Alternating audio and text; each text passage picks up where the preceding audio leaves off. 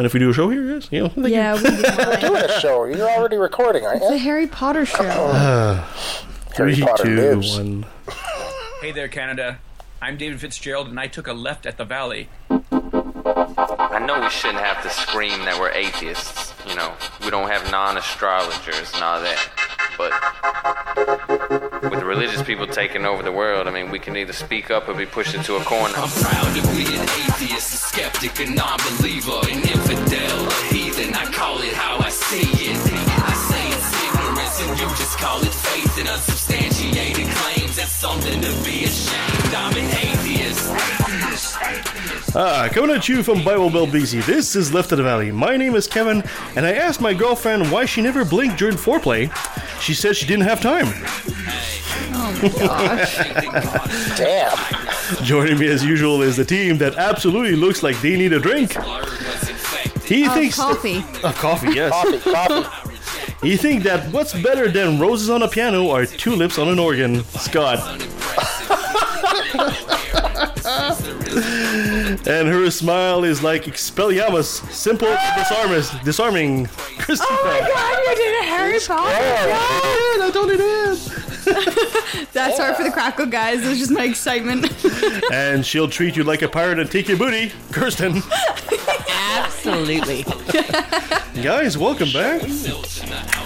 Uh, so today we'll be talking to our old friend Luke Fevin. We'll be talking again uh, how uh, religion is trying to insert itself into the school system, especially here in Alberta and BC. Trying to? Well, yeah, they're trying to. They're they're in there. Yeah, pretty much. Not as bad as other places. But first, let's do a bit of chit chat.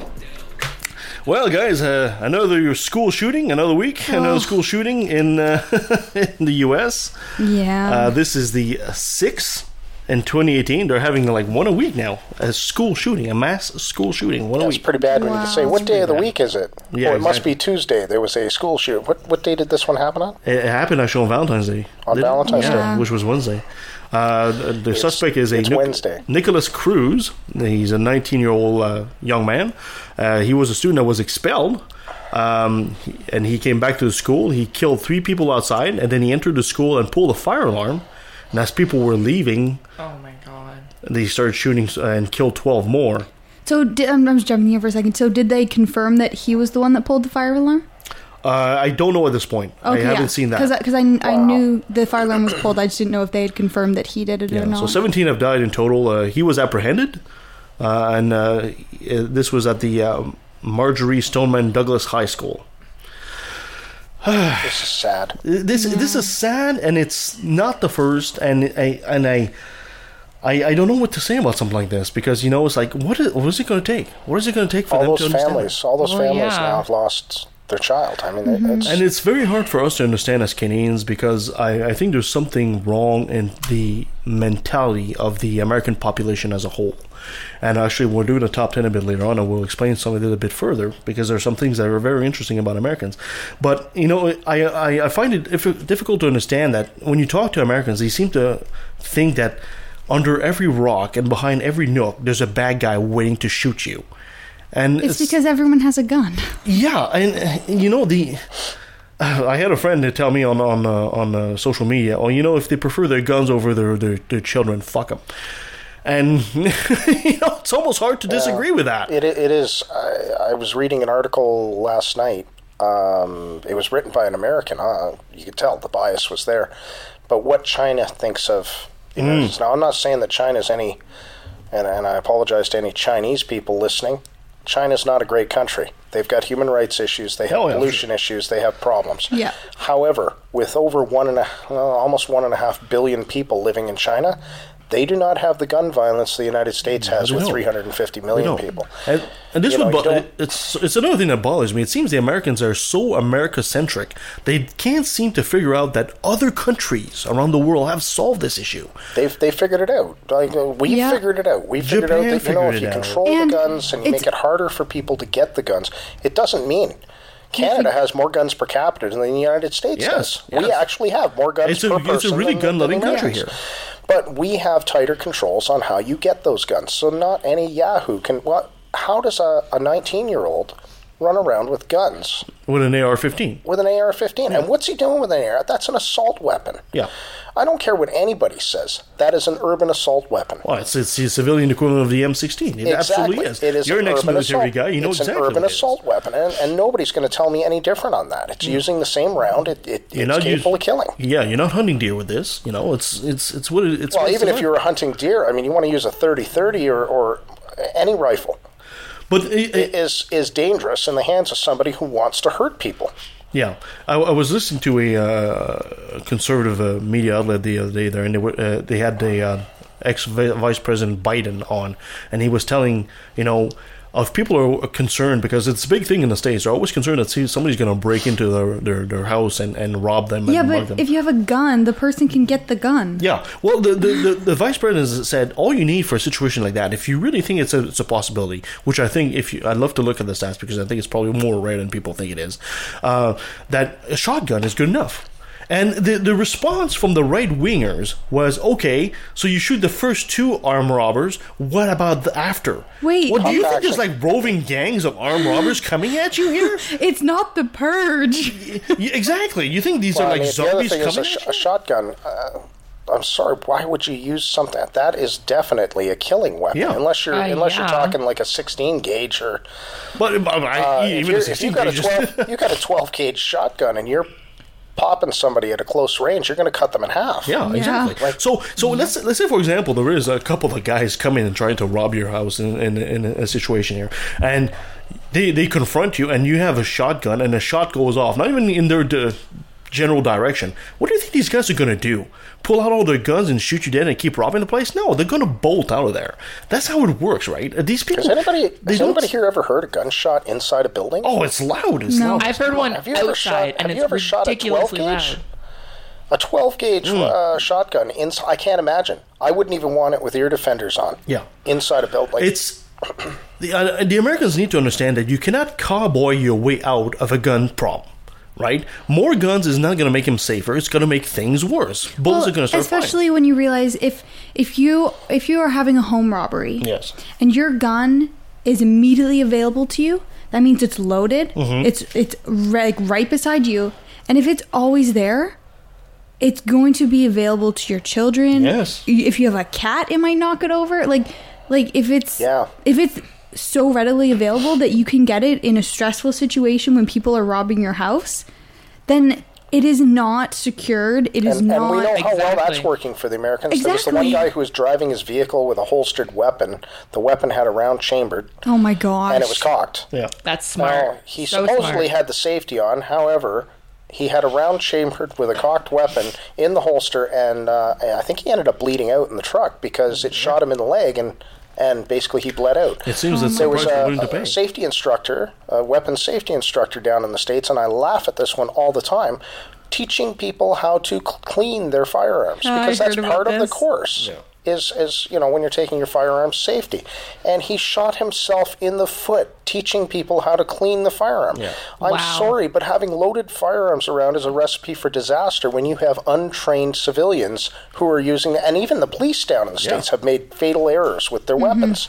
And the, the, the average civilian seems to think they're all going to be Rambo's all of a sudden. Well, and, and the thing is, I find a lot of people they t- they watch movies and, and Yes. media and think that that's how a gun Yes, works. yes. Not realizing that media doesn't accurately portray what a gun is like. Yeah. You like No, you they can't. don't they don't show how loud until they you're are. on the range firing Yeah. a weapon and and remember on a range firing a weapon that's a controlled circumstance mm, Oh, Totally. absolutely. you're walking onto that range directly uh, directing that weapon downrange at a target, and you have all the time in the world to make the decision to squeeze the trigger. Mm-hmm. You have all the time in the world to aim. If somebody's breaking into your house, you're not going to have No, that time. no. You're going to be in a panic, and I Mm-hmm. can guarantee what's going to happen with most people. They're going to fumble, drop the gun, probably shoot themselves in the, in the act. Uh, or they're going to kill somebody and then find out it was either a friend who was checking I was on about them to say the or exact one of same their own kids or a neighbor who Yeah. Was drunk and was coming home and went, went into the wrong house. Something. And they're going to find out it was an unjustified killing. fear mongering has become an industry in the states, and uh, the, the the number one culprit for this, which nobody's talking about, especially in the U.S., is their media. I mean, you just watch local news in the U.S., which is outrageously horrible uh, reporting, by the way. And it's like, oh, tell tonight we'll tell you how to change your spare tire on the side of the road without getting raped. Oh News at eleven. Well, it's that stupid. And- it's and fear-mongering an, all an the time. example you can look at is um, a couple years ago when the Ebola um, Yes. outbreak was happening in Africa, and you look at Britain and their news coverage of it, and they were like, "Yeah, don't worry about it, guys. If you have these symptoms, go to the hospital. We'll help you."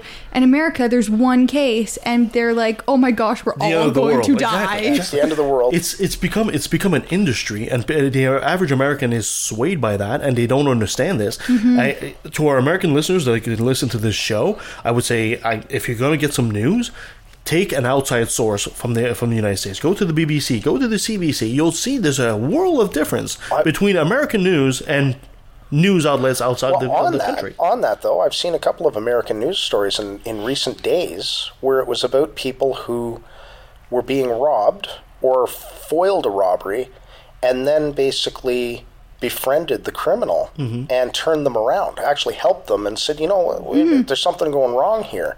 There was no gunplay involved. Mm-hmm. There was no. They stopped robbery and then they turned around and took the burglar out for a burger or a, well, or a, a because most people that are right? robbing you, especially if you're not in like a twenty thousand, twenty million dollar mansion, like if you're just in like a suburban they house, that- probably need whatever they're stealing. It's poverty. you do. It's a poverty and, issue. and they're doing it because they're desperate, not because they're Yep. overly malicious and wanting to so hurt you. So when you you. see these stories, I wonder if maybe those news agencies are trying to set people up to say, "Hey, wait a minute. You know, sometimes the burglar or the the crook isn't what you think they are." It's Right? it sells. It, that's the thing. Yeah, it but they're not what they think they are. And maybe maybe you can actually hold out the olive branch or hold Mm-hmm. out the hand and shake Mm. and make that crime stop. and you also you have to remember You since, don't need a gun. since Ronald Reagan, the American news, there was a law that said, you know, it had to be truthful and verified and all that. They don't have that anymore.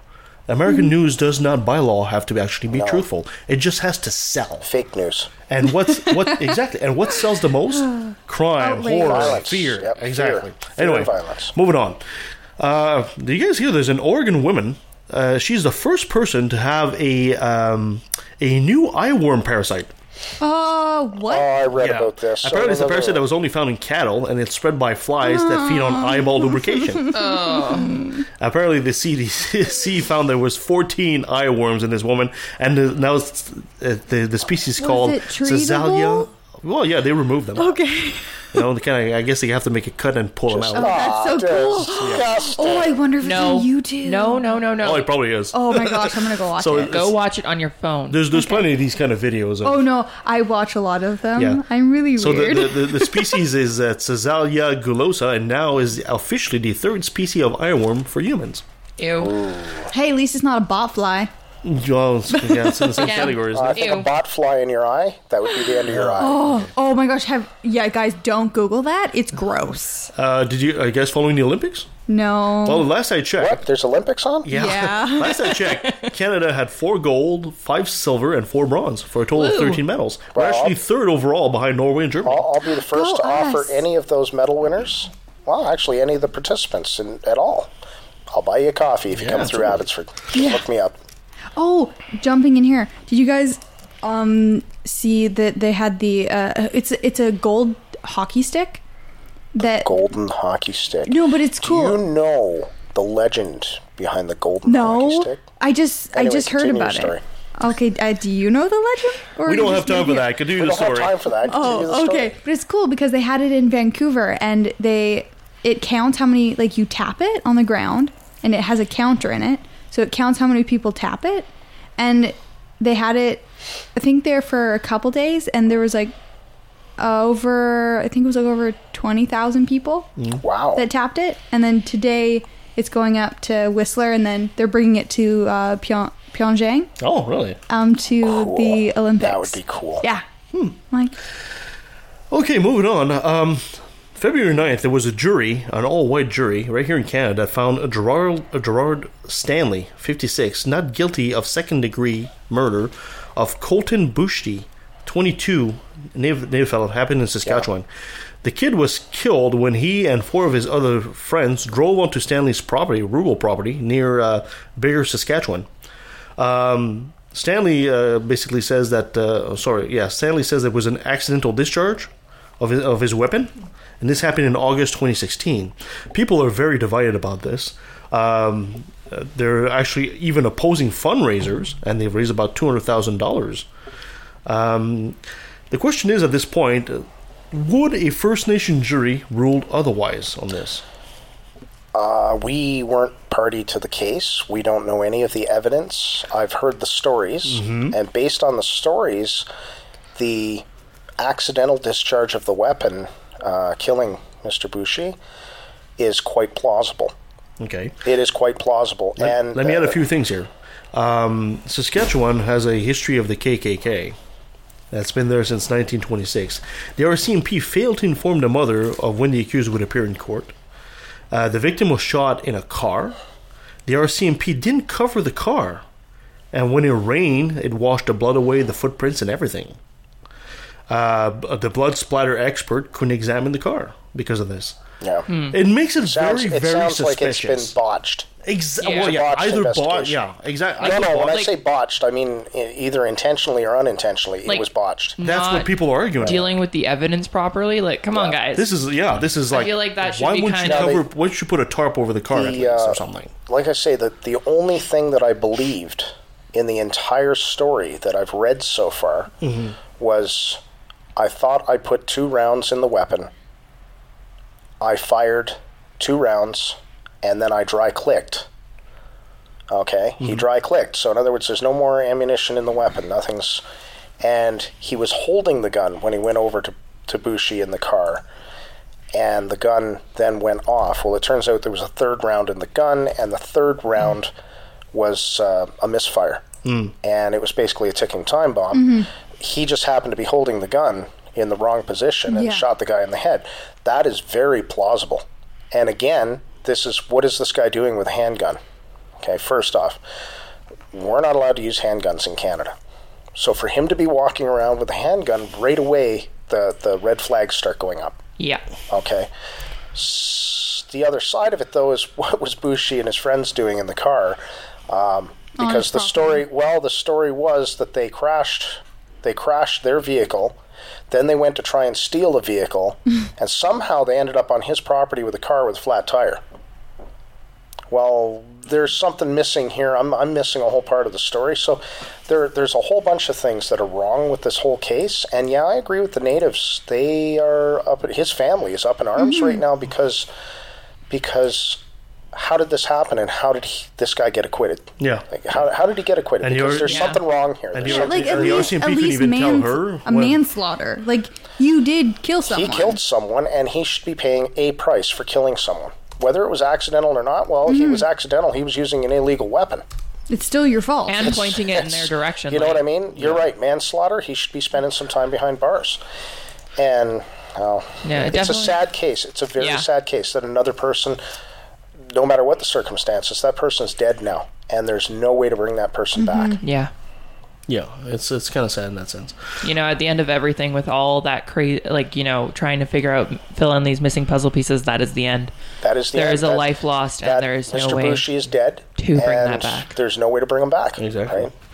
Um, do you guys, here's a funny story. You guys hear there's some Texas researchers in a chopper were flying low to tag some elks. And an elk, they tried to, they, they threw a net on one of the elks, and the elk jumped so high, it jumped like 10 feet plus, and they crash into the rotor of the helicopter.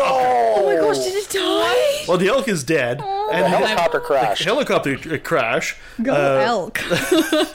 The researchers are okay, thank Oh, you. they're But I okay. wanna, why were they throwing a net They on a wanted to- live elk that wasn't tranked? Well, instead, I guess no, no, instead they of throw the- tranquilizing, yeah, they throw the net down to to immobilize To slow the it elk. down? Okay. Then okay, tranquilize I it. got you Then now. and then they it. tranquilize it, and then they tag it, and then when it wakes up from the tranquilizer, of course, they it's released. Yeah, yeah, right? yeah. Yeah. I just feel like if this large animal is running, You think you'd want to be a little higher? you think? not only that, because and I feel like I feel like a net is just like No, the net's actually really good because Yeah? what it does is it slows them down. It just it's not going to Yeah, trip them up or can move anything. It's pretty it's it's going to it's slow 'em designed down. in a way that it's okay. Yeah. yeah, basically. Th- these aren't just random people. These are people who have Yeah, these are actually know what they're scientists. doing. Well, I wasn't Yeah. expecting it to Yeah. just be random people. yeah. Okay, and here, here's another funny animal story. Uh, did you guys hear that uh, scientists uh, apparently have taught a killer whale to say hello? Really? This is Wikie, the 14 year old in France, a killer whale in France, uh, at the SeaWorld, and scientists are shocked by this because it demonstrates that culture can be transmitted. Now, uh, it's well, it's been or well known. mimicry? Yes, but because yes, because if you're you're mimicking, therefore you can transmit patterns and, and things they're doing. Uh, uh, orcas have been known for a long time. I, I don't know if I qualify that as culture. Well, you're, you're definitely able to teach language. Yeah, but if you if, think of a dialect, right, a but I can dialect teach, is part I of can culture. teach my dog to listen to me, yes, and and the dog can learn about fourteen to twenty words. well, yes, but it's learning your culture, right? In a way. Oh no, it's learning. Uh, it's learning the words of a Yeah. language. Well, it's, uh, orcas have different dialects and accents, and they were Accents. yes, Yeah, between different in, species. in in their Oh, um, sorry, they're- calls. they're- yeah, different, di- not Very species, cool. different, diff, different families. Yeah, So this is obviously a different French. It's a French killer whale, and it's got a French accent. yeah, totally. Exactly. Oh, ho, I am Well, the killer it's whale. really interesting because that this is one issue that they've run into when they mix different when they capture orcas from the wild from different pods and try to mix them Yes. in the don't. same tank. They can't, They can't communicate, communicate. with each other. It's almost like they're speaking a different language Yeah. or a different dialect. Yeah. Uh, I have get a little clip here. Let's listen to what the whale says. Hello. That was it. That is so cute. It's quite adorable. now the question is, does it know when to use it? well, we don't know yet, but you know, the, the, these cetaceans are obviously very smart too. Yeah, Oh, he probably does know when to use it. yeah, because like that that He would be witnesses it enough with his trainers, right? that would be the difference between like what a parrot can do It, it- it's kind of an, an interesting like thing understanding because, it. You know, we say hello, and of course we're using our teeth, our tongue, and our lips. They don't have the same. They have a tongue, they have teeth, but they don't have lips like we do. Mm-hmm. They certainly can, you know, do a o sound or a mm or something And like that. I think right? the only thing they could make would be a T sound. yeah. So instead of the P So, we- so they're doing something. sound with our What they hear, lips. and they're doing something as they can reproduce as closely as faithfully as possible. That's pretty interesting. Mm-hmm. And uh, last but certainly not least, did you guys hear that the federal government has decided to help the press? They decided that through the Canada Periodical Fund, uh, they're going to uh, give some. Uh, they're going to start subsidizing some of the press. Oh my gosh, that is so. That is such a good idea. It is good news. This uh, this uh, annual fund is actually uh, there to usually uh, uh, it helps magazines and nonprofit, uh, but now they're going to expand it, uh, and they you're going to use this fund to help uh, some of the local. Uh, uh, papers like the Toronto Star and all these big papers to adapt to a digital age, and the reports are talking about about seventy five million dollars annually. Wow. Of course, the conservatives are up in arms about this right away, but you know, Well, because one of the biggest issues facing the journalist industry right now is that pe- like there there's so many cuts that people are having to do. People aren't able to do good journalism anymore because they don't have the time because they have to pump out like ten stories in an hour. yeah, and they're, they're cutting back on reporters and, and and that's that's a huge reason why you get cross media you get one story that is like the same across everything Mm-hmm. because Yeah. people just oh they've they've done this story let's just look at read their story let's basically rewrite them- it in our own it. words yeah. yeah All right, thanks guys for this. So moving on, we'll do our top. Nancy's not here this week, so I'm gonna have to do the top ten. Got the top ten? I've got the top ten. What have you got for a top ten? Well, actually, instead of going with Nancy's top ten, sorry Nancy, but you know, in the, in the events that happened this week uh, in Florida, especially in the states, here are the top ten bizarre things the U.S. believes. oh my gosh i'm so oh. excited. I was excited kind of hoping this was the direction you were going i'm when sorry you were talking all earlier. american listeners we're about to ridicule Yes, you this, this, guys is, this is. I'm sorry, guys. Yeah, I'm sorry to our American listeners. This is tough love. We, we do actually This is love stuff- our American We do. listeners. we do, but this is this is what your country's a bit sketchy but you guys are awesome Yeah, yeah. this this is something that we find as an outside as outsiders really bizarre. Number ten. Did you know that seven percent of all Americans, and we've talked about this before, believes that chocolate milk comes from brown cows? Wow. What? Yes. What do you mean? It doesn't? This is a study that was actually done by the dairy industry in 2017. Now, seven percent of the American population, that's 16.4 million Americans. That's twice the city of New York. wow And that same in that same study, 20% of Americans don't know that hamburgers actually comes from cows. Do you want to know what's funny though? Probably all those people live in cities. It's quite possible. Because when you think about on the, the- farm, if you don't know this on the farm, you're exactly. It's probably the people So who grew up in did you say cities. now? Twenty percent of Americans don't know hamburger comes from beef. Wait, right. twenty twenty percent? percent, one in five. Don't you know hamburger comes from McDonald's? exactly. That Comes that's from an a, insane, a box of frozen burgers. Yeah, Just, that's just like right. milk comes from the store. That's an insanely Not the cow. large number. yeah, they also don't know what farm animals eat. Grass. Well, actually, Grain? actually nowadays, uh, nowadays most of us aren't sure what farm animals eat anymore. yeah. Well, it changes at our farm periodically. Number nine, and this I think explains a lot about what ha- what uh, their gun problems in the states. Americans believe they are systematically harassed by groups of people for no reason. There's a term for this. It's called gang stalking. Wait, I don't even understand I know what what gang means. stalking is, and yes, that actually is a thing. I- I- there's an unknown number, but a significant number of Americans that suffer from this type of paranoia. It's a ph- phenomenon that spiked, especially after 9/11, and feeds on conspiracy. Wait, I don't- Americans have a tendency to believe that people are out there to get them. I don't get it. Okay, Like so walking down the street, I'll- you think like, oh my gosh, everyone. No, no, no. I'll run you a, a scenario okay. because I know someone this is happening to now. Oh, that sucks. Um, Pick a target. Now, I talk to you because you work in the same area as the target. I talk to you because I know that you do deliveries to the target area, and everybody keeps an eye on Joe Blow. And uh, every time Joe Blow turns around, there's somebody watching him. So Joe, it's Blow, just Joe Blow's walking down. Well, it's, it turns into total paranoia. Joe Blow's walking through the aisle at Canadian Tire, and all of a sudden, Wow. he sees the same person who came in the door with him, like followed him in, drove into the parking lot, followed him in, and he's walking down a random aisle, and he looks over, and this guy, this guy's looking at him, and then looks down at the package that he's holding in his hand. This this this Right. explains Oh, very well like the Red Scare of the 50s, Yep. the jihadist thing of the after 9/11 or the immigration problems they have with Mexicans and all that. They think people are out there to get them. And explains also the gun, why they hold on to the gun so tightly because if you're the average American that thinks off- everybody's out there to get him. How them. often is Well, this? Uh, Do you people? don't know. We don't you don't we even don't know, know. if it's real. You don't know if it's real. You don't know if it's not. It could just be paranoia, or it could be something else. Now, the person Yeah. that I was talking to, it was more than paranoia because they were able to witness it. Hmm. It was it was a, somebody that they knew who was going through it, and then they went with the person, and they were able to witness the events and go, "Wow!" Okay. So Number eight, 25%, and that's one quarter Uh, of all Americans believe God influences the Super Bowl. what? Yes. Now, they don't just pray, they also think that actually God sways the game in their favor. Well, yeah, that's right. We all know that. We all know that God's a Patriots fan. yeah, yeah. he lost last time, didn't he? Yeah, well, you know, he can't win them all. Satan had a hand in there. Number seven. 12 million Americans believe lizard people secretly run the US and the world.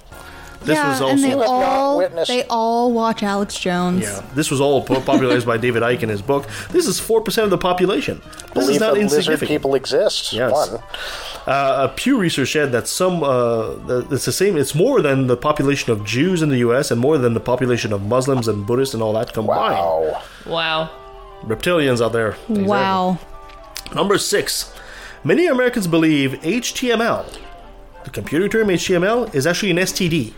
What? Yes, this is 11% of 18 and over, and very prominent in, in the not tech savvy population, obviously. They also believe that MP3 was a Star Wars droid. 18% believe What? Blu ray is a sea creature. Oh my god.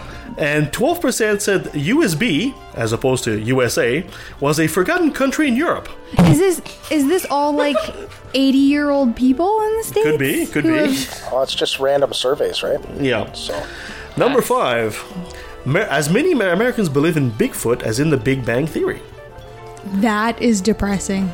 In 2014, Chapman University s- uh, survey, uh, in that survey, 20% believe in fortune tellers. Uh, 30% believe uh, Bigfoot as, a, as uh, is the same percentage as the Big Bang. 50% think that childhood vaccines are safe, which means there's the other 50% think they're not safe.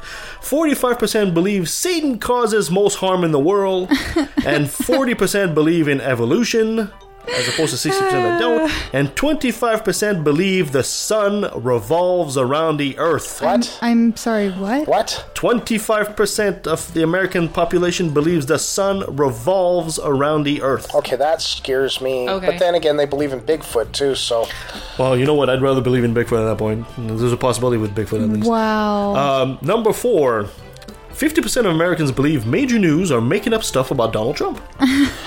this is from a tw- uh, uh, survey from uh, Politico Fake in news. 2017. Yeah, 76% of Republicans believe that, and 11% of Democrats. And 28% of all Americans wish the government could censor the news. That is terrifying. That is terrifying. What? That that that is terrifying. Um, it's like people um look at a history book, look at fascist nations, news? look at what happens when authoritarians take Mm-hmm, over. The first thing they go for is the news. And 21% are unsure. Oh my Okay. gosh. Number three. Many Americans believe dinosaurs and humans coexisted. Can I can I just The Flintstone was a documentary. No guys, I used to believe that too. No, I was one of those people. they're talking. They're talking about. you. They're talking about forty-one percent of all Americans. Thank you, creationism. Yeah, pretty much. I I was one of those people and then I'm not anymore. Number two, half of the American population believes global warming will harm America, but not them personally. Seriously? I know.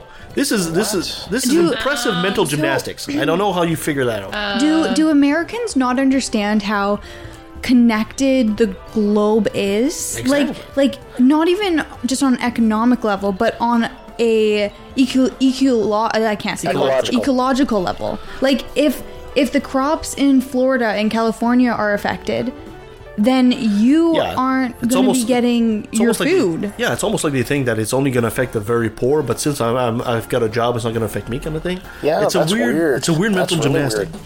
And number one, barely any, any American knows anything about their own constitution. And I can yeah, understand I, that. I It's would. I would No, I, you know what? That's sad because the American Constitution is one of the greatest documents ever written. Yes. Now, one third of them couldn't name a right protected by the First Amendment, the right to speak, free speech. free speech. one third of them couldn't name any branch of government, whether executive, legislative, or judicial. And I'm a Canadian, guys, so imagine Yeah. this. I know this, and I'm a Canadian. I'm not even an American. To be fair, you're reading off of paper. Yeah, but No, no, I don't have it we, written we here. I don't have it written stuff here. I because we were we were taught this. Yeah. and this is basic. Okay, just for American listeners, ca- Canadians in school are taught about America. Well, to a a, lot. point. To a To a point. to a point, I mean, yeah. Oh, yeah. My my twin Canadian sister, history's not that great. my twin sister in um, grade ten learned learned about the Civil War Hmm. in America. One third didn't recognize the Bill of Rights. Seriously, Ten percent had no idea why it was drafted in the first place. why would you draft the Bill of Rights? No idea. Maybe to give you rights, That you know. sad. In the 1950s, this is a funny little story. In the 1950s, there was a reporter that walked around with the Declaration of Independence on a clipboard, and asked people that it, told people there was a petition oh my god! of ele- of 111 people that he asked to sign. One person recognized what it was and signed it. 20 accused him of being a communist, and one person even said it was the Russian Declaration of Independence. and then you wonder why America is in the mess it's in today. Yep. I They're obviously not teaching the right things in No, school no. because Yeah. one of the first things that children should be learning once they're of a, an appropriate age is what that Constitution means. You can teach all about what's in the Constitution, but what it mm-hmm. means, because there's a whole lot of meaning there. What their Bill of Rights is, what their, you know, how the country came to be. And they just don't know it. It's scary. Yeah, it's it's pretty scary that Well, the other, I've, I've heard Americans say, you know, the Constitution's written in stone. Yeah, that's why we have a First Amendment, a Second Amendment. yeah, yeah it's written in stone. yeah exactly. well, thank you so much for this, guys. But it's time for a segment that we always love called. wait, do I have to start it? Hold I on. forget what starts. Or are you just really slow? Just takes time to load. Oh. Another brilliant moment I love this song. brought to you by Religion. Okay. Such professionals. In today's not all shocking episode of Christian pastors blaming women for their own bodies and for sexual abuse, extremist Kevin Swanson, remember that guy? The guy that sounds like a ready to go meal? Had his moment. According to Swanson, Larry Nassar, you guys have followed this guy? Yeah. This, this is the coach I was essentially uh, touching a lot of young He girls. was he was abusing. He was an Olympic doctor. Yeah. and he for like it was like 30 years has been abusing the girls and women that Yeah. he's been um, working with. He was convicted of sexually uh, assaulting underage girls, uh, but uh, Swanson thinks that he did so because gymnastics contained, quote, a fair amount of immodesty. What? Yeah, I guess those eight year olds should just drop with their sexy shoulders. I've and got an hair buns. axe. I've got an axe. to Take care of this guy real fine. It's it's really interesting because um in his trial, one of the fathers of um the girls he abused actually tried to attack him. Yes. Well, no. I know, I'm right? sorry. I'm going to say this, Kevin. I apologize for the profanity, but no shit, Sherlock.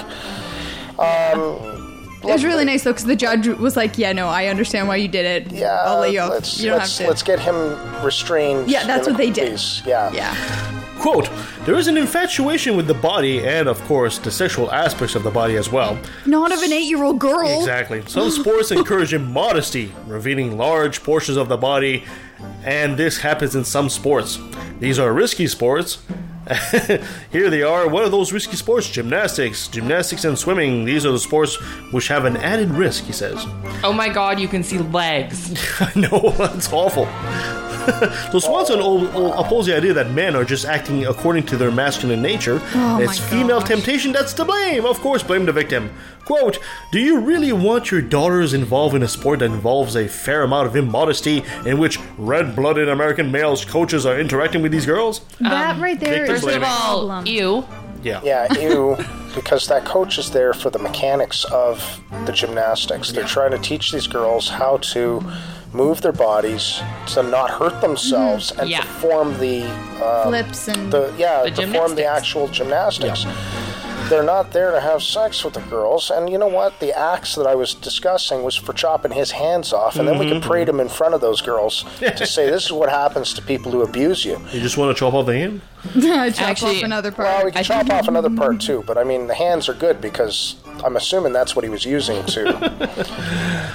Oh, okay. Here's another story. Uh, this is a local one. Uh, an Ontario PC leadership candidate, Doug Ford. oh, I heard about it. Remember this. Rob Ford? Remember Oh, the yes. mayor of Toronto, Yes. Rob Ford, idiot The Rob Ford, complete eventually died. wreck. His brother, Doug Ford, recently accepted endorsement from a pair of controversial pastors with a history of preaching hate.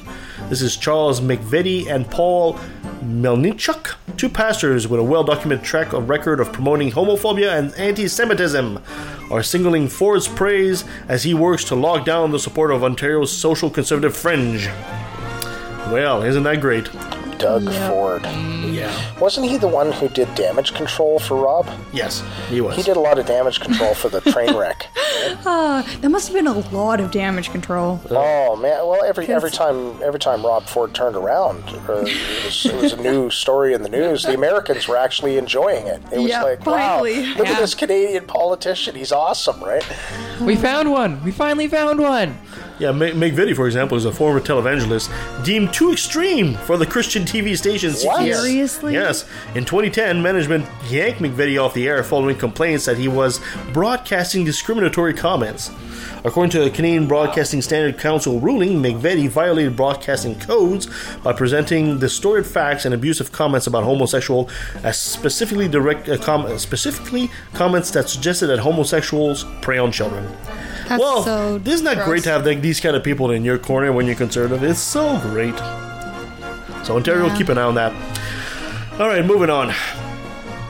One of the oh, this is this story.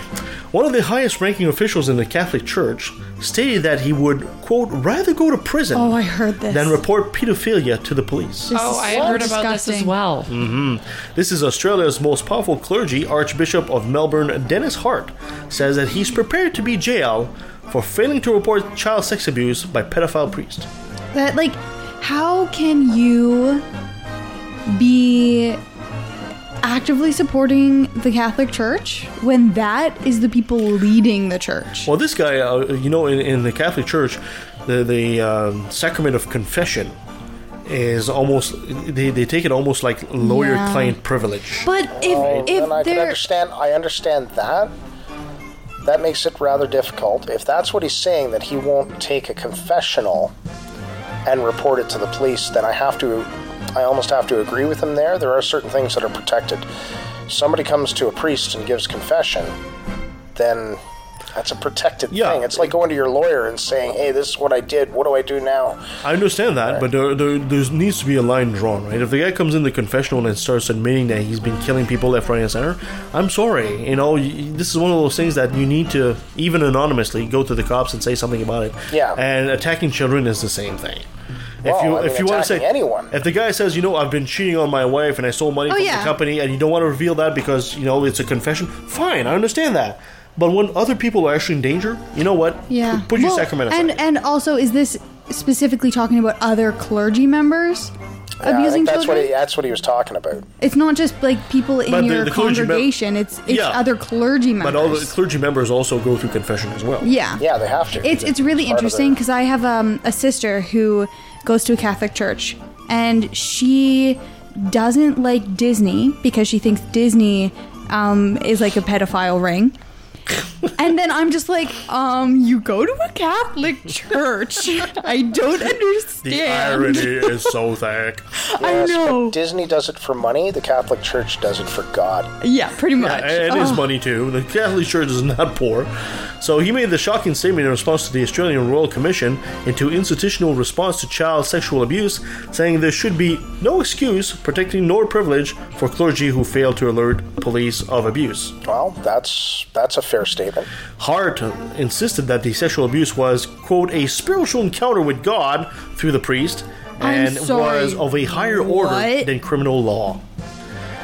His Gosh, God comes can- before criminal can law. Can can people in Australia listen to that and just okay? We're gonna keep a very close eye on this man. yeah. Like Maybe they should read their Bible. let's just like have a police officer constantly tailing him. God's law is higher than man's Oh, law. wait a minute though. And this is Wait a how- In the Bible though. it in says- the Bible, Jesus actually said, Obey the obey the law, not That's- just obey Oh, God." He said, "Obey the laws." but right? but obey the laws of the land. well, the laws of the land would say that pedophilia is Yeah. wrong, right? So, as the law currently stand, clergy are not legally obliged to report crimes to the police, and disciplinary proceedings for criminal activity by members of the Catholic Church uh, are handled internally by canon law, which operates independently of the regular law procedure. So, right now, that's the law in Australia. So, following an investigation by the Commission, officials believe that the Catholic Church is using, quote, confessional confi- confiden- confidentiality as a cover for not reporting child sex abuse to the authorities. Yeah. okay, fair ball. Yeah. So, how many priests do you figure they have chained up in the bowels of the Vatican for pedophilia? if they've changed them up, They don't chain him up. They give him. well, they move damn. him around. They chain the children up. oh my gosh. Oh goodness gracious! Oh. All right. What a weird world we live in. Well, thank you so much, guys, for this. So, well, let's take a break right now, and when we come back, we'll be with our old friend Luke Fevin. So, stay with us. If your skepticism is socially conscious and doesn't take itself too seriously, you might like Life, the Universe, and everything else. Great comfort, his big stumper was literally which came first, the chicken or the egg? A lot of the interviews took place in front of a building that said liberal arts. I'm guessing that they're not all science majors. Life, the Universe, and everything else. Available on iTunes, Stitcher, Google Play, and pretty much anywhere else. I don't know, Zune? Is that still a thing? A Canadian, a New Yorker, and a Southern Belle walked into a podcast, and all hell broke loose. Seriously, though, what happens when we three ladies get together? Well, definitely a lot of talking. And accents. Funny accents.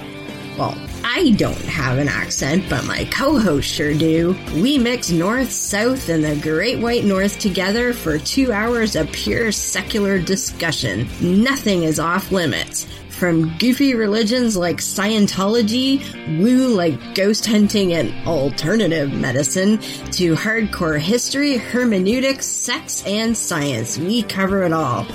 What the heck is a hermeneutic? Well, it's not a guy named Herman who sings falsetto, that's for sure. Join Beth, Ashley, and myself, Deborah, every Monday night at 9:30 p.m. Eastern, and we take you beyond the trailer park and bring the conversation to life.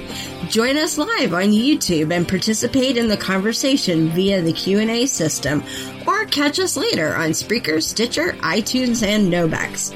Visit www.beyondthetrailerpark.com for links to the show and our upcoming schedule. Bring your wine and sweet tea and settle in for fun facts and free thinking. We happily wear the explicit tag though, so make sure to wash out your mouth with something tasty before listening. That's live at 9:30 p.m. Eastern on YouTube. Come give us a like and a share, no matter what type of accent you have. Okay, just, just think about the Muslims at this moment who are blowing themselves up, uh, convinced that they are agents of God's will.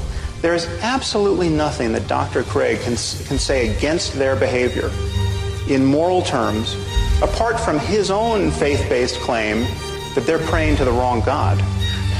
If they had the right God, what they were doing would be good on divine command theory. Now, I'm obviously not saying that all that Dr. Craig or all religious people are psychopaths and psychotics, but this to me is the, is the true horror of religion. It allows perfectly decent and sane people to believe by the billions what only lunatics could believe on their own. If you wake up tomorrow morning thinking that saying a few Latin words over your pancakes is going to turn them into the body of Elvis Presley, you have lost your mind. Okay. But if you think more or less the same thing about a cracker and the body of Jesus, you're just a Catholic.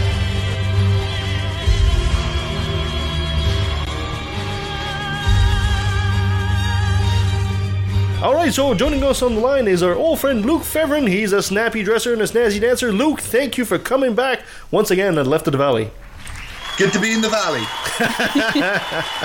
Luke, last uh, last year in November, actually, we did a show with you, and we started going on the subject of religion inserting itself into the school system and all that. And we could only do so much on that show. So you're back today to finish off and round off more of this. But for our listeners that may not have caught us, would you be so kind of maybe give us a brief uh, description as to who Luke Fevin is? Yeah, Luke Fevin is a uh, superhero that uh, lives in a small town uh, j- just outside Edmonton. Um, I am. I'm, I'm a dad of three uh, three young kids uh, here in Alberta, um, and something happened seven years ago uh, where they they were forcing one of my kids to pray in a public school, and so we had a little bit of a little bit of an awakening over uh, that and religion in school, and since then. Um, I have gone on to co-found a group out here called A Pupil, A P U P I L. You can find us on Facebook. Yes. Rather cleverly called Albertan Parents for Unbiased Public Inclusive Learning, uh, a name that was supposed to be a placeholder seven years ago, and we've never changed it. um, and we uh, we within a pupil deal with uh, basically secular issues um, almost always within the education system, and so that has been uh, either the the favoritism of or uh, actually the compelling rendition of the Lord's Prayer every mo- morning in public schools. Um, it has been the uh, the that old chestnut of giving out Gideon Bibles in public schools. Uh, it's the fact that we have um, uh, evangelical religious organizations like the Pregnancy Care Center um, that here in Alberta actually provide sex education uh, in a number of our public schools, but from a evangelical Christian, if you've had sex before you're married, you're dirty and going to hell. Oh my perspective, gosh. Which is uh, obviously not great. And um, my goodness, there's a whole bunch of uh, whole bunch of, of of issues where religion has crept into not only our school system but our public school system. Um, uh, but of course, today we are going to talk about the absolute madness uh, that is the education system here in Alberta. Happens in a couple of other provinces as well, uh, and so I'm gonna I'm gonna set it up like this, if I may. Um, so, Luke, uh, how does Alberta run its education system? Well, uh, funny you should ask. Uh, this is this, He's doing my job now. this is this is this is what it looks like. Um, so we have two uh, two publicly funded state-run school systems here in Alberta. Uh, one for Catholics and one for everybody else. That's so weird. They do that in Ontario too. Isn't that completely mad? Like if if you come from Alberta and you say that, people go, yeah. Yeah, yeah, like, that's right. That's, are are that's what- Catholics that much of the population in Alberta? Well, now of course, now, now we're getting off into a completely different Oh. conversation. They, they, they, the, the number of Catholics here is uh, it's about 27, 28 percent. I think in the last census that was done ten years ago, uh, and and that number is is slowly declining, but not as fast as um, uh, Anglicanism. Um, now, but of course, you know what is a Catholic? Because you know of that twenty eight percent. Um, you know, there was a there was a study done in 2012 that said fully one third, 33 percent of people that called themselves Catholic uh, didn't believe in a god.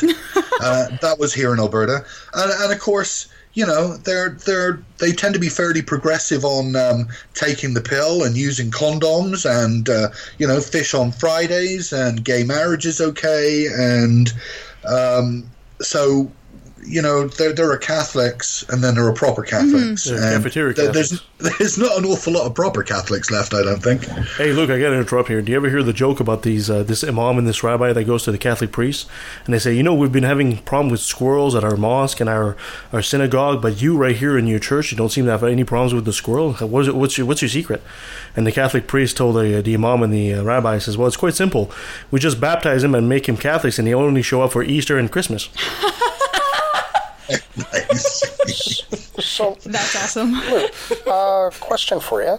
Uh, yes. Do they have to be Catholic to go to the Catholic schools? Oh, good question. Well, because I know I know in Ontario they don't. Anyone can go to the Catholic schools. So So here's the answer. Um, if they have enough money, um, i.e., they've got enough students, then you need to be Catholic.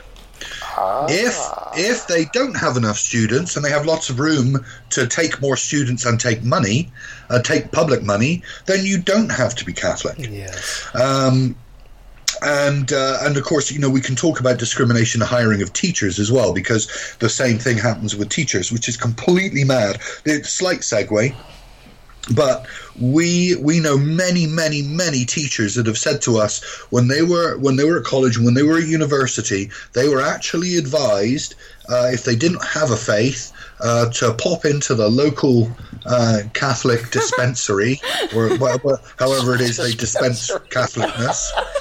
Um, and, and and actually get into the whole get jiggy with uh, with with Catholicness so learn that that they can get Oh, they can man. get this after a year they can get a stamp of approval from the the local dude in the pointy hat and they increase their employment chances by about 20% here That's it's a little bit sad that it kind of takes selling your, that. selling yourself out for. Uh, Yeah, it's even worse because I had the visual of putting, you know, one of these quarters in those vending machines, and you turn the knob, Yeah, and out comes out your little Bible. Or, Yep, you're Little- a Catholic. little You get a, wa- a wafer and a can of, a can of red wine. little wafer. Oh, wow. Oh my goodness, twenty percent. That's it. That's that's outrageous, actually. It, it is. So I so I tell you what. In, in terms of you know, I uh, I have this uh, this this story that I think you guys might be interested in. So um, can I can I just explain why we have Catholic schools in the first place? By all means, please, go into the history of it. All right. So, in 1905, Alberta and, and Saskatchewan um, were both coming into confederation uh, at the same time. And whilst they both get brought in under separate legislation, that legislation is identical. And that will become relevant later because there's some stuff going on in Saskatchewan that will impact Alberta and Catholic schools. Um, now, what happened? Wilfrid Laurier at the time um, had another election coming up, and he needed uh, the support of the Quebec Catholics uh, to win the federal election. And of course, at the time, Catholics were concerned that it was basically the Anglicans, the the Proddies, that were expanding out west, and there was some concern with the Catholics um, that. Uh, you know, the what happened happened in some way. That Anglicanism would actually overtake in Canada, and they would um, because there were only two religions um, a hundred years ago: Protestantism and, and, and Catholicism. yeah, you go. Every- everybody else that is even just unknown. say it? I don't know. Anyway, I think so it's um, Catholicism.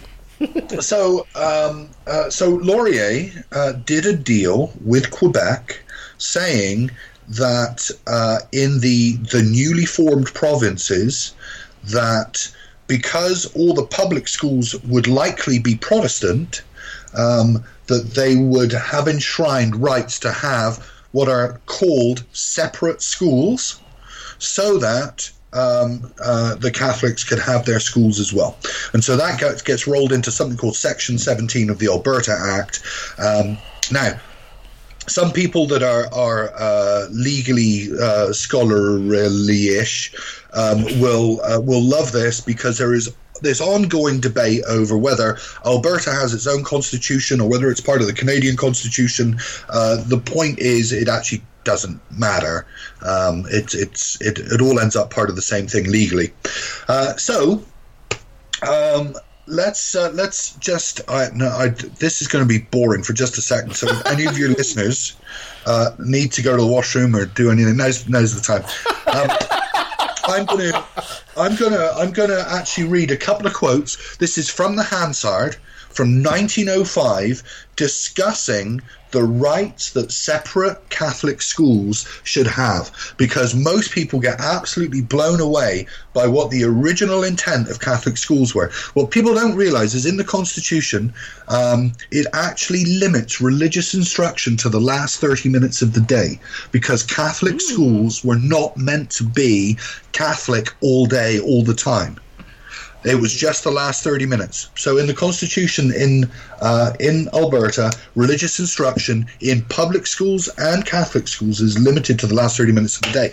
Clifford Sifton, Minister of the Interior, had this to, to say, and I always slip into this slightly exaggerated English accent because for some reason this is how I think they spoke in 1905. So I apologise for that. By all means. Now, now what are the character? It might be um, um, Winston Churchillish. Uh, now, what are the characteristics of this school system? We have one normal school with uniform normal training for all teachers of all schools, separate and public uniform curricula and courses of study for all schools of the same grade, uniform textbooks for all schools, uniform qualifications of teachers for all schools, complete and absolute control of all schools as to their governance and conduct by the central school authority. Uh, I insert my quote here, not the church, notice, set up by the legislator under the ordinance is complete secularization. This is 1905, and this is the word they used. Complete secularization of all schools between 9 o'clock in the morning and 3.30 in the afternoon,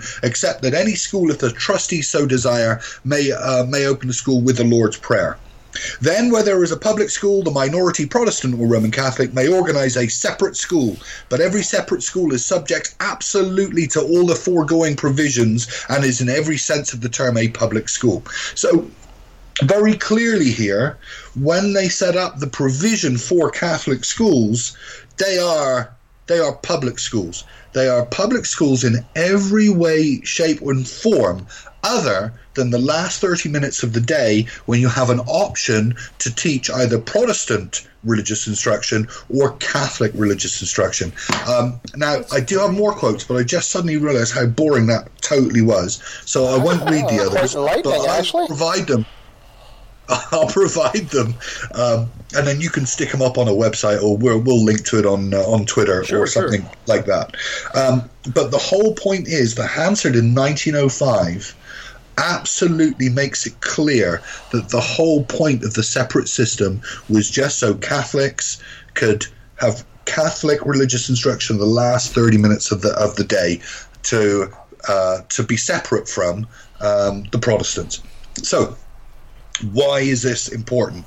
So, we did a deal uh, to have separate schools here in Alberta because of the Catholics in Quebec. Well, in the at the end of the last century, the Catholics in Quebec did a really interesting thing, and that was they actually amended their constitution and they got rid of separate schools. Maybe we should do that too in Alberta. So, but but we still have them here. It's obviously, but here's the other thing that changed was we actually got rid of all our Protestant schools. Now we just have public schools, mm-hmm. uh, and yet we still have 400 fully publicly funded and protected separate Catholic schools. So the whole reason that we have them, Quebec, they're out of the deal. And the whole thing that they're supposed to be separate to, which is Protestant schools, we don't have anymore. So one wonders why do we still have them? You know, what is it that Catholic schools are separate from? Reality is not really a great answer, by the way. But it is the correct one. Is it poss- is it possible these uh, proponents of Catholic high schools uh, and schools are just trying to uphold a, tr- a tradition out of nostalgia? Yeah, well, it, it's a whole mixed bag. It, like it, it is absolutely a mixed bag. There, there are some people that are, this is our religion, this is our right.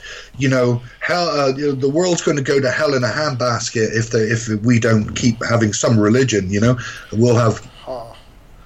You know, bad things will happen in schools if we don't have gods there and all this good stuff.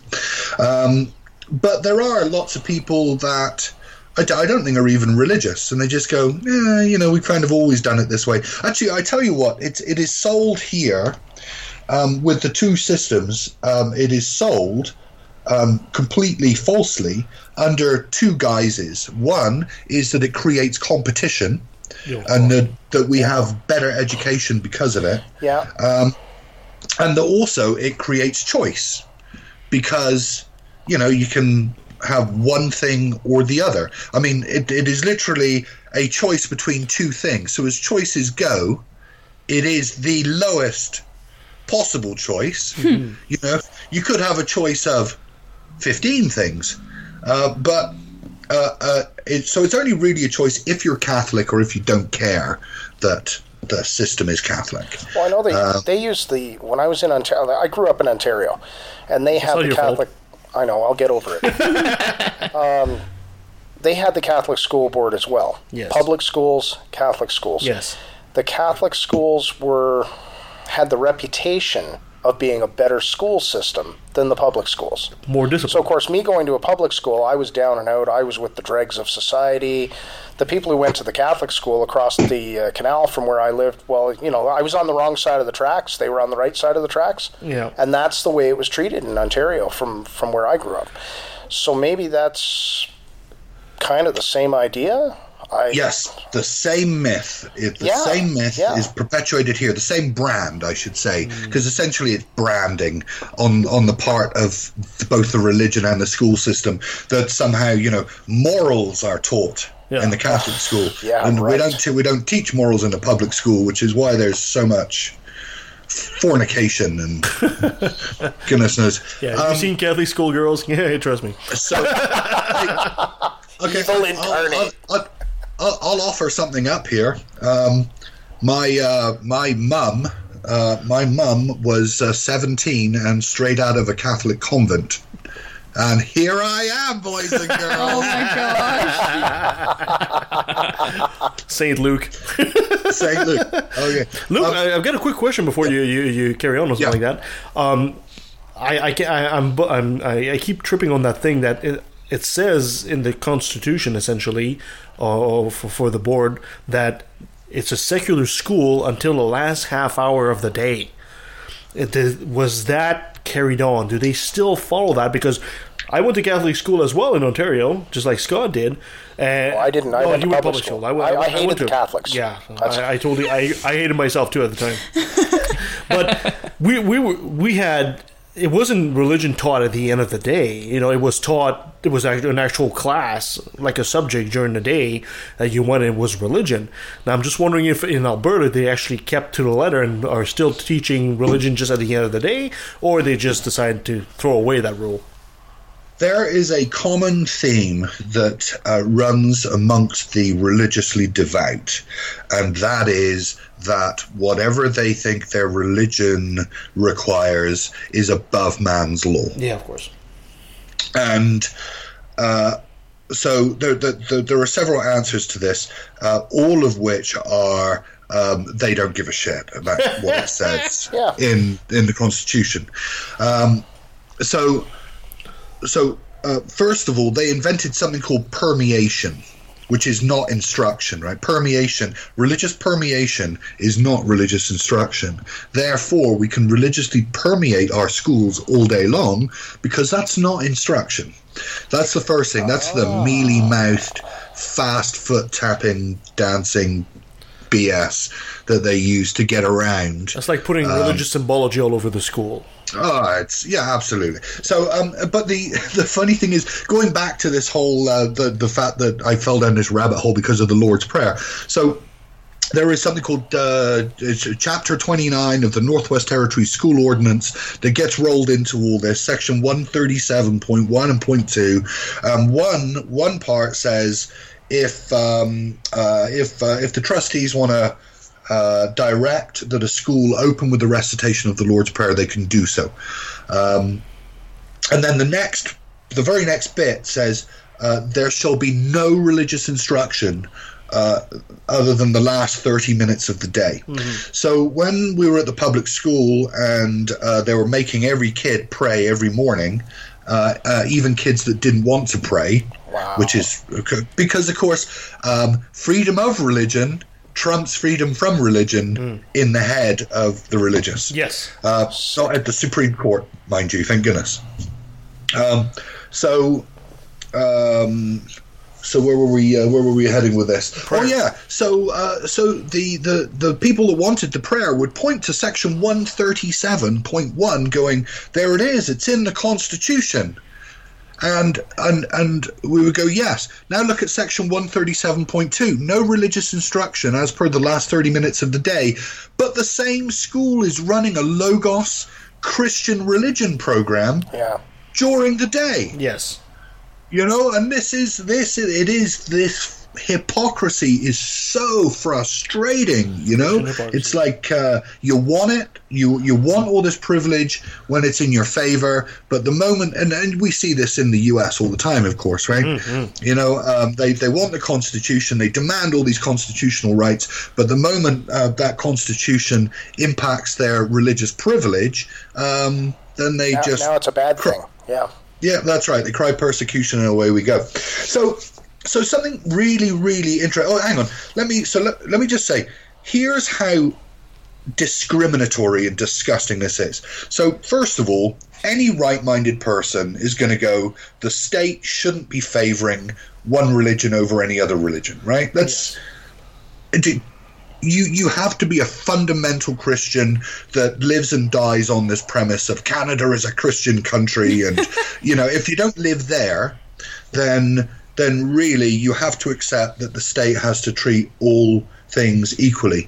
You know.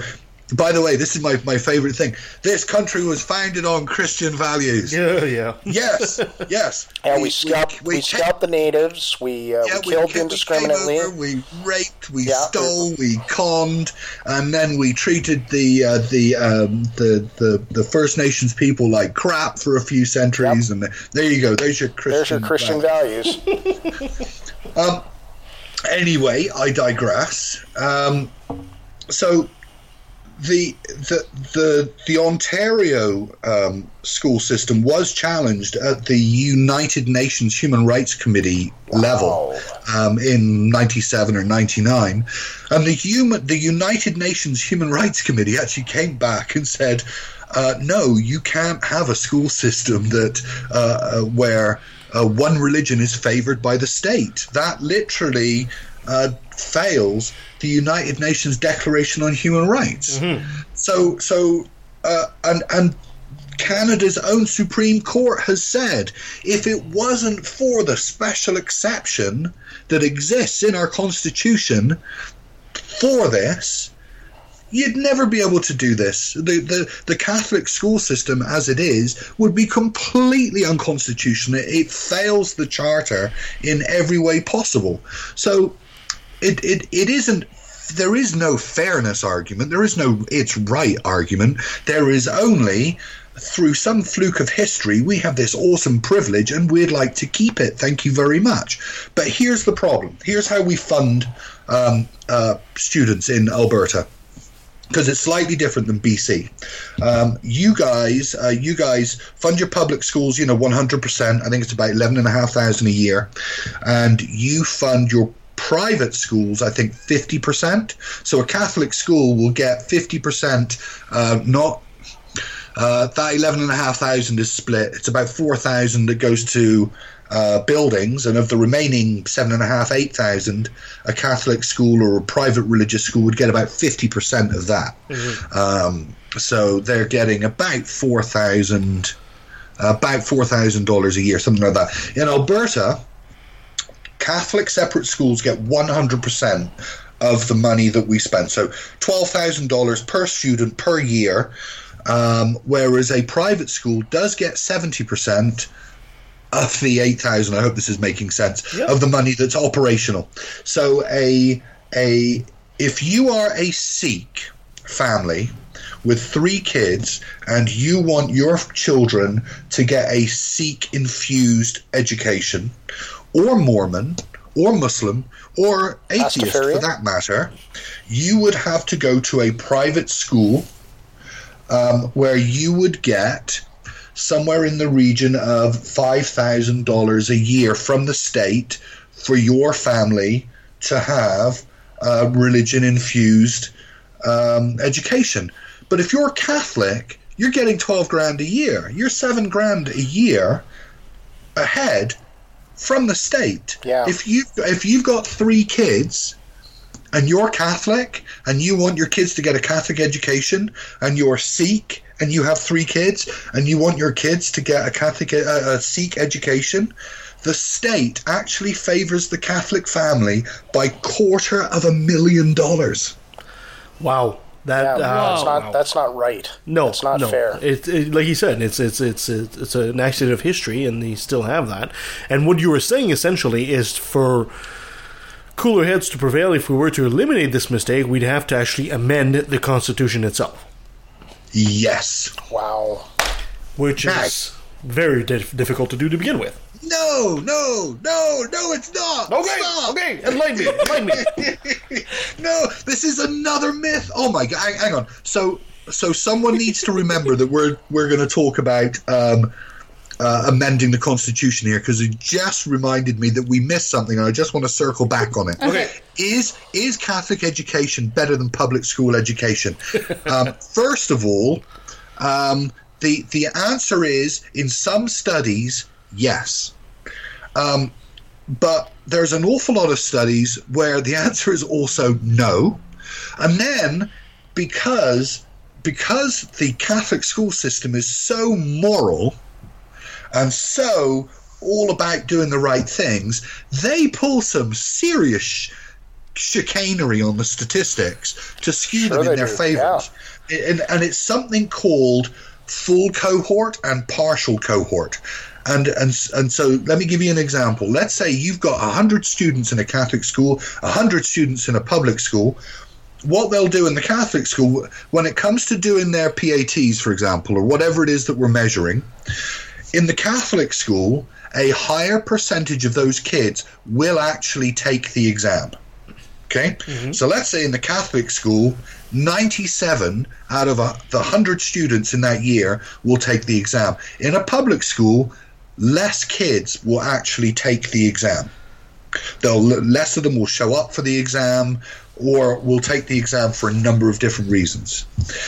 And when the Catholics produce their education results and when they publicize them, and you can go to Edmonton Catholic Schools, their own website, and you can pull up this information, what they'll do is they'll give you a comparison between the total score that the 100 kids in their year, the average that they got of those 100 kids, of which 97 took the test, Yes. and compare it with the overall average, and I'm trying to remember whether that's my mode mean or meanie, median, um, of the 92 kids in the public school that took it. So they don't compare actual exam results. No, they, they don't compare they're comparing the an average, average. of the exam results. They compare the average of kids that took it or didn't take it because it actually works out in their favor. So there's all kinds of chicanery that goes on. Now, even if you actually compare like for like, in Edmonton, um, the the the uh, Edmonton Catholic School District is below average in over half of their results. Well, so I I don't know. I, I hear that it's supposed to be better, but I think I think it's one of those myths that's just perpetuated. Like you know, Catholic school kids are more moral and and more this as well. And the other thing that I will say is, if you talk to anybody here, everybody involved in education in Alberta knows that the Catholic schools will turn away problem kids and problem families and coded coded kids. Kids that are going to be expensive. They will turn them away because they can. And that leaves the public school system to absorb has those to take everybody. Hmm. So when you compare these results you're not even comparing like for like. So any comments on that before we go back to how we amend the hmm. constitution no i think that, that sounds that sounds an awful lot like what I experienced in Ontario going Yeah, to school. yeah, yeah, exactly. When you know back in the '80s, I, I was in high school, and that's exactly it. We had the problem kids in my high school. Yeah, because they, weren't in my school. Well, they didn't have them in the Catholic school across the way. The Catholic school is more of an academic school. Yeah. We had the shops. Well, you should. The, the, the, the kids in my school, a lot of them were problematic. They were just. They had parents with more money, and they were just well Oh, hidden. Yeah, you know? yeah. And, Exactly. and what really pissed me, and I'm sorry, I'm going to bring this up because this is something that pissed me off from day one. My school had the shops. Now we had a full academic, we had a full, we had a big high school, but for some reason, the Catholic high school across the way, across the uh, the uh, canal, they had the public pool, which was part of their school campus. They had the theater, which was part of their public school or part of their Catholic school campus. So whenever there was theater in town, guess where the theater was done? Right at the Catholic high school. Um, they had all of these opportunities. They had an air conditioned school. We didn't have an air conditioned school. And you, you can totally tell because to this day, Scott cannot pretend to drown properly. no, he didn't have the pool nor the theater. I never learned to swim properly, which got me out of a lot of stuff in the military because I got to do the kiddie pool. Right? No, Okay. so let's get back into the Constitution part of it. Yeah, no, no, no, no, no. You you remember the Constitution part? I've just remembered something else. so, Here's the, here's the other thing, and here's the thing that pisses me off here: Catholics pay for Catholic education. No, they don't. We do. So every the, the majority comes from non-Catholics, and you're forced to pay it. So we have a, this thing over here um, called property tax. Uh, you probably don't have it in Vancouver because no one could afford it. They're all living in their RVs. Yep. Oh, um, anyway, so uh, yeah, on on our property tax forms, it actually still says, "Would you like to direct the education portion of your property tax, which I think is about fifty percent of it, um, to the Catholic school or to the public school?" Right, and then you check where you want it to go. Now, uh, this is completely meaningless. The fact that this exists on the property tax forms and the fact that all the municipalities in Alberta have to put this on their forms and then count the answer to what who who checked what is completely irrelevant because the money just follows the child here, right? One one way or another, wherever the kid goes, eight thousand dollars goes. Yeah. The other four thousand dollars is just the government building new schools, right? So wherever the kid goes, eight thousand dollars go goes. Um, so where you direct property taxes is completely irrelevant unless um, you're the Catholic Church and you want to perpetuate this illusion that Catholics are paying for Catholic education.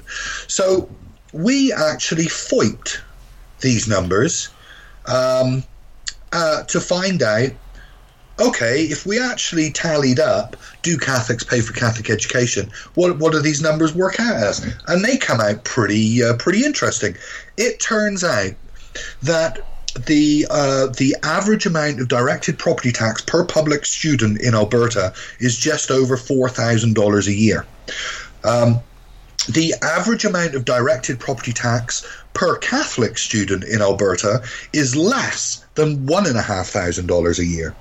So we've got a two and a half thousand dollar shortfall on the directed taxes from property tax before we even start.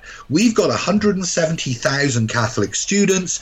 That's $420 million that we, the people, through our government central central pot, we've got to kick that in just to get the Catholic contribution up to the same level that the public uh, contribution is up. So we've got to kick in 420 million just to get them to four grand.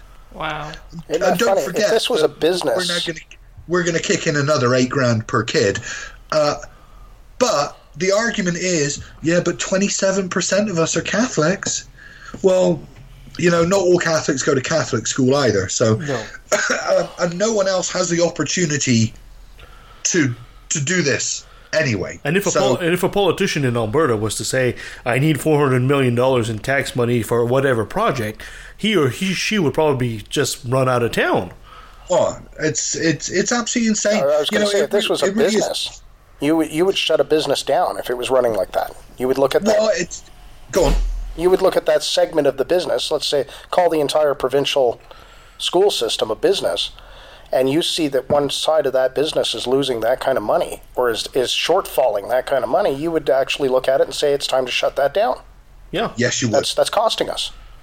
Now, now to be fair, and it's it, it gets a little bit complex. I, I will say, you know, most of those students would would ultimately still get educated within a public system one way or another. So we would still pay for them. Hmm. The whole point is Catholics don't pay for Catholic education. Non-Catholics subsidize it by a very big sum of money. But to your point, because you are exactly right, running two duplicate non-cooperative systems does waste a lot of money. Yeah, And- huge. and we think we think that sum of money is about two hundred million dollars a year, and two hundred million dollars a year wasted to favor one religion over and above all others taken out of the education fund taken out of the classrooms that's that's a lot of money you know that's a lot of teachers it's a lot of new schools That's a Th- th- sick this- way of doing things. This two hundred million does that count, count also account for the uh, the bureaucracy, the government uh, administration of all this uh, Catholic school system as well? Yeah, we well, this this is difficult because no one will give you the numbers. Okay. Um, so I I will tell you, I've been involved in this now. I think for something like seven years. I think the number's higher than quarter of a billion. The best numbers we think we can reasonably substantiate are 200 million. But there are people here, including politicians, that will say. No, there's no there's no cost saving. There's no cost saving here. And you go so so recently. Uh, I'm assuming it happened out west as well. Um, Best Buy closed all the Future Shop stores. Yes. Right. Yeah. Right. Now, here's the thing. Uh, if I want electronics, um, I I still seem to be able to be able to get electronics in my town. I I still have not only do I have Best Buy, but I have there are other electronic stores in my town as well. Um, and so Best Buy is a business got rid of all these duplicate stores in all these towns, and yet still manages to actually provide this wide choice of electronics to everybody in the town. Um, but they cut their overheads and increase their profits. Yeah, exactly. Well, there you go. That's the that's the same as us here. Um, putting two schools. So I live in St Albert right now. We are building. I, I will send you these photographs because you you have to tweet them out. Or um, they're building two new schools. But the, the the way that, of course, religion works is every time you get a new neighborhood. Um, the Catholics want a new school in that new neighborhood as well. And we, we're trying to push initiatives here saying the first school in every neighborhood should always be a public school. And then if there is, if we're going to do this separate school thing, then at least, you know, make the Catholic school the second one. Um, but it never happens. So we actually build two brand new schools Oh my god, really? right next to each other. They're right next to each Oh other. my It's God. completely bonkers. What a Um, waste of money. Yes. Wait, so and they're not fact- even like sep- like separated so you can catch more students?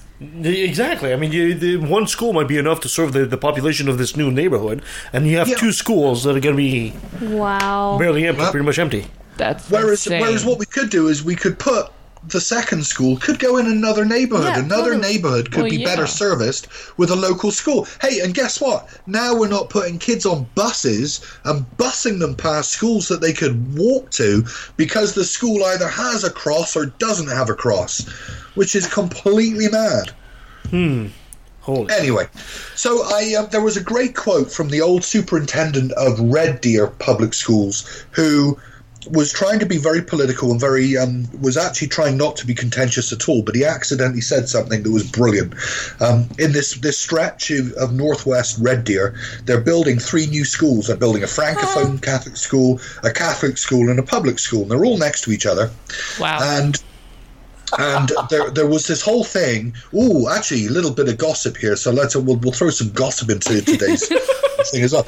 Um, so so what happened was uh, there was an initiative for the public school and the Catholic school to share, share the sports field, share busing, share this, share that, and it seems like a really great idea because even if you're going to do this whole stupid thing, we might as well be the most efficient we can.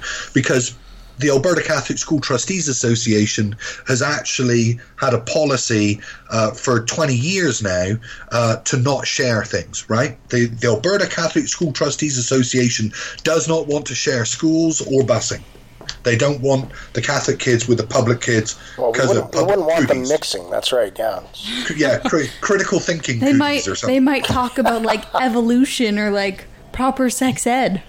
yes. Well, I, I, will give the Catholics they, they've got evolution down. That's good. Um, although if you go back far enough, they still have a problem because you can't have original sin and evolution. but anyway, Yep. uh, a conversation for another day. So the, the, they're building the, the, the schools, and the public school board is voting on whether to be part of this joint program. And they're right down to going, yeah, we're going to do it because sharing makes sense to us. And then someone introduces into the board meeting the fact that the Alberta Catholic School Trustees Association has this policy where it won't share things. And they go, well, this isn't good. Uh, if why, we're signing up to be tied into an agreement where basically a bishop could veto a public education initiative. So they say, no, they, they vote against sharing uh, being part of this program. Mysteriously, about two days after this vote takes takes place, a new special emergency education board meeting is called that's held eight days later after this this non-sharing vote. Uh, this this board meeting takes about 15 minutes. They vote on four things. There are no speakers. Nothing is introduced into um, into not evidence, but uh, no, no no information is introduced for consideration. No one speaks to any issues, and they suddenly reverse their vote. What? Yeah, it's very strange. Strange is It not would- the word here. Yeah, well, I, it looks something like um, it, my my guess, and I want to tiptoe a little bit here, uh, but it, it looks suspiciously like potential government involvement, looking something like it would be a shame if something were to happen to that nice new bright Chinese school of yours. wow. Yeah, yeah, yeah. It's amazing. It's amazing what goes uh, what goes on here about this. Um, Luke, anyway, Luke, we're, we're running against the clock here, so let, us go back on that constitutional question that we were asking about. Uh, You were you were saying you, you wanted to debunk the myth that it's difficult to change Yeah. on the constitutional So- level. so there are different kinds of constitutional amendment in Canada. If you want to amend the constitution in a way that impacts another province, then you have to do I can't remember what it's called, but then you have to do the whole fancy pants uh, constitutional amendment where you got to get two thirds of the provinces and half the people in all the provinces to all vote, and then you can. But that's that's a constitutional amendment that affects Canada Yeah. when you have a constitutional amendment that only impacts your province, uh, and incidentally, education is the sole purview of the province. Um, you actually uh, you just get a rubber stamp from the feds. So what can happen right now in um, in Alberta? We have an NDP government, uh, not the same NDP government that you've got, by the way. apparently, there are some differences between the two. Yes. Uh, cheers, by the way. Uh, they have differences of opinion for sure. I, uh, I, I, I, I, I would cheers you with a glass of wine, but I don't have any here. Our American audience is not going to understand this joke, but that's okay. Oh, okay. So, um, uh, but anyway, uh, so we have a majority government here. To change the constitution to disestablish separate schools here in Alberta, um, all that would have to happen is the government would have to pass a motion uh, saying that we don't have to have a plebiscite here in Alberta. Uh, so they just passed that motion. They've got a majority government. That's done. And then they would um, then they'd pass a, another piece of legislation saying that they want to disestablish a separate school system. They have a majority government. They whip their guys. Uh, it passes. It goes to the feds. Um, it goes to uh, the House of Commons. The House of Commons votes on it. It goes to the Upper House. The Upper House votes on it. For those that care about details, the Upper House doesn't have to vote on it. They can send it back to the Commons, and the Commons can vote on it again. The point is, there are two federal votes in the history of Canada. The feds have never refused a constitutional amendment that only impacted that province. It is a rubber stamp. So if you have a majority government, then it's a, it's a done deal. And I should just ask, I should just uh, finish this with keep your eye out, kids. What happened in Saskatchewan is a court case called Theodore, where the Court of Queen's Bench ruled last year that it was unconstitutional for non Catholic kids to get public funding to go to Catholic schools because they were separate schools intended just for Catholics and they're taking money out of the public system.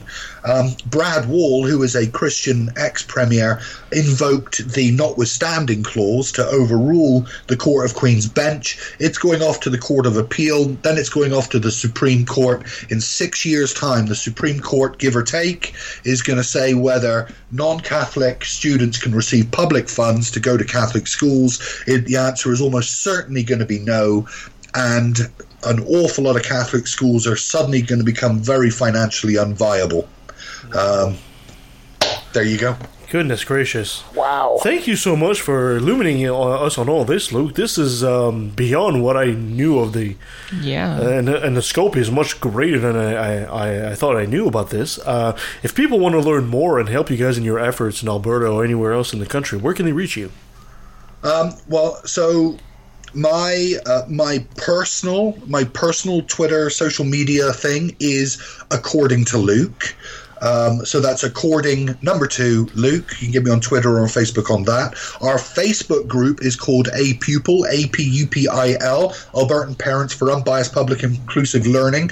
Um, that's a great group. There's also another great group called Our OurIdea.ca, which is actually led by an, a, a Christian ex education minister here to disestablish a separate school system. And can I also give a plug to um, the Alberta Secular Conference that is going on this May in Calgary? Google um, Google the Alberta Secular Conference Ooh. in May. Lots of great speakers going on uh, there as well. Fantastic. Thank you so much. Absolutely. You can totally plug that in. Thank you so much, Luke. Before I let you go, I got to have you say, Hi, I'm Luke Fevin, and I took a left to the valley. Hi, I'm Luke Fevin, and I took a hard left at the valley. and that was our friend, Luke Fevin. Why not? This guy just. Amazing. Amazing knowledge of all this stuff. I, I, I could see politics in this guy's I want to go change the Constitution now, guys. Let's go change the Constitution. Sure. And what kind of school do you think we should have? Pastafarian. There we go. Now we're talking. I think that we should make it. We should do a big a big push to get the Catholic school board out and get the Pastafarian school board in. Mm-hmm. Think about it. Fridays off. Yeah. Right? Because Fridays are a holiday. Yeah. Well, actually, almost Totally. every day's a Instead of, holiday. you could have Taco Tuesday and Spaghetti Wednesday. Yes, there you I go. I didn't know about Spaghetti Wednesday. Every day could be talk like a pirate day. yep. Yeah, you could have pirate class. Oh, Pirate class. Arr. It, it, Avast ye scurvy it- dogs. You, you could choose. You can, you can take French or pirate. I'll take pirate, thank you. Yeah, I'd take French. Oh, I Oh, want to learn goodness it. gracious. Avast ye scurvy dogs. It only Heave works if to, you have a we good coming teacher. aboard. Time for my rant.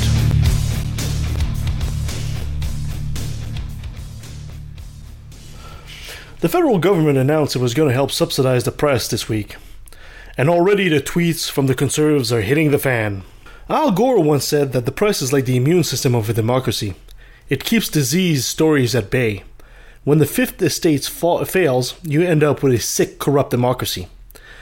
And you really just have to turn your gaze south of the 49th parallel to see a glorious example of this. Does any advocate and skeptic today look upon the American press as a reliable source? Heck no. I even heard many Americans would rather turn to the BBC or even the CBC when it comes to getting accurate information. Back in the days of St. Reagan, the actor president dismantled the laws governing the press.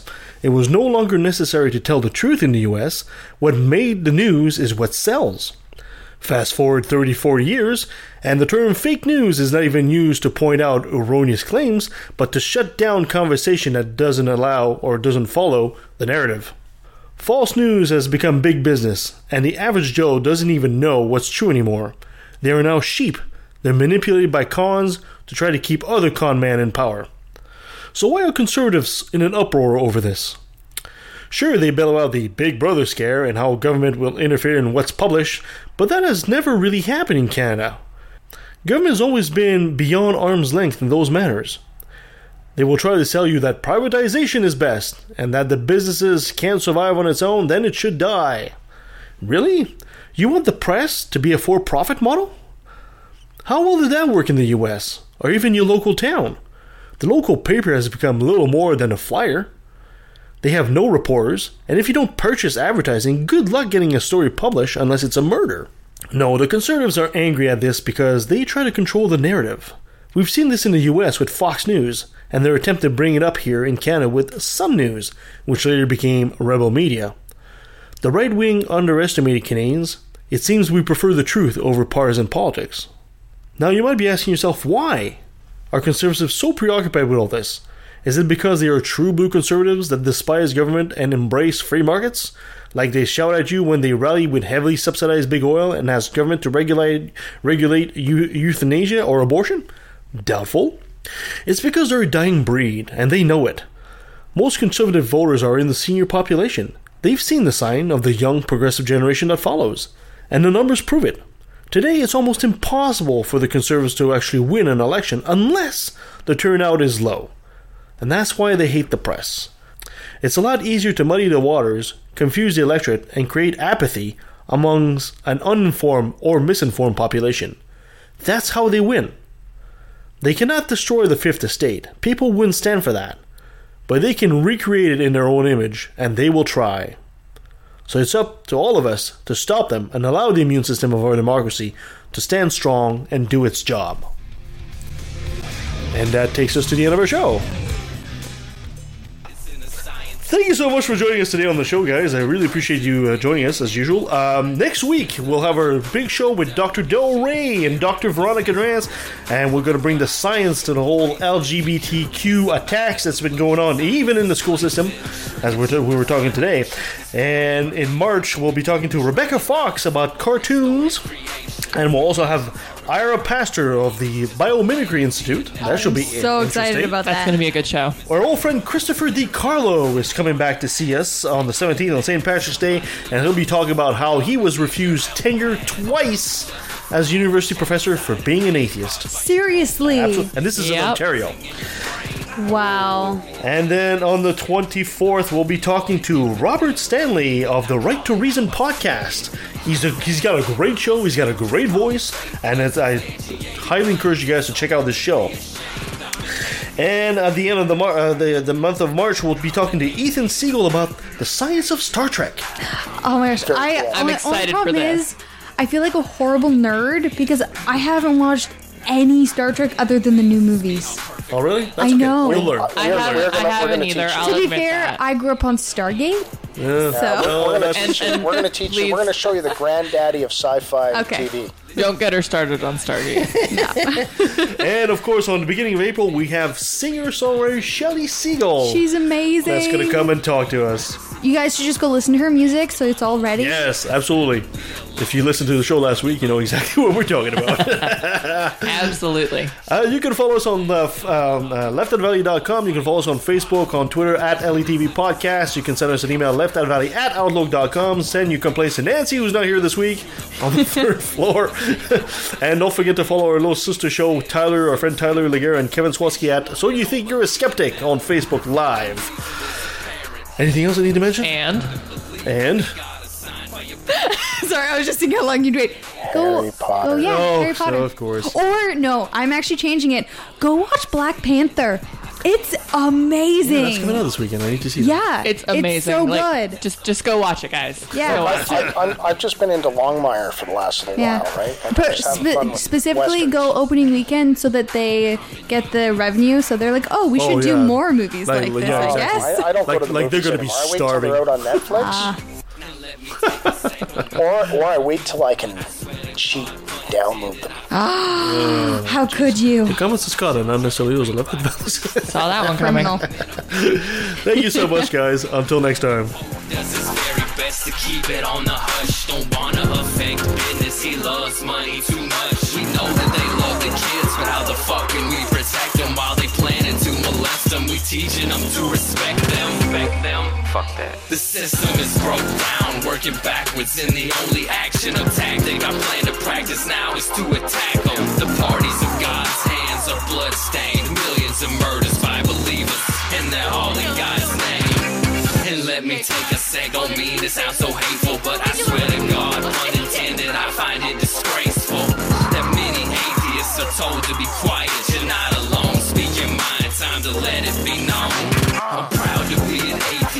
skeptic, a non believer, an infidel, a heathen. I call it how I see it. I say it's ignorance, and you just call it faith and unsubstantiated claims. That's something to be ashamed.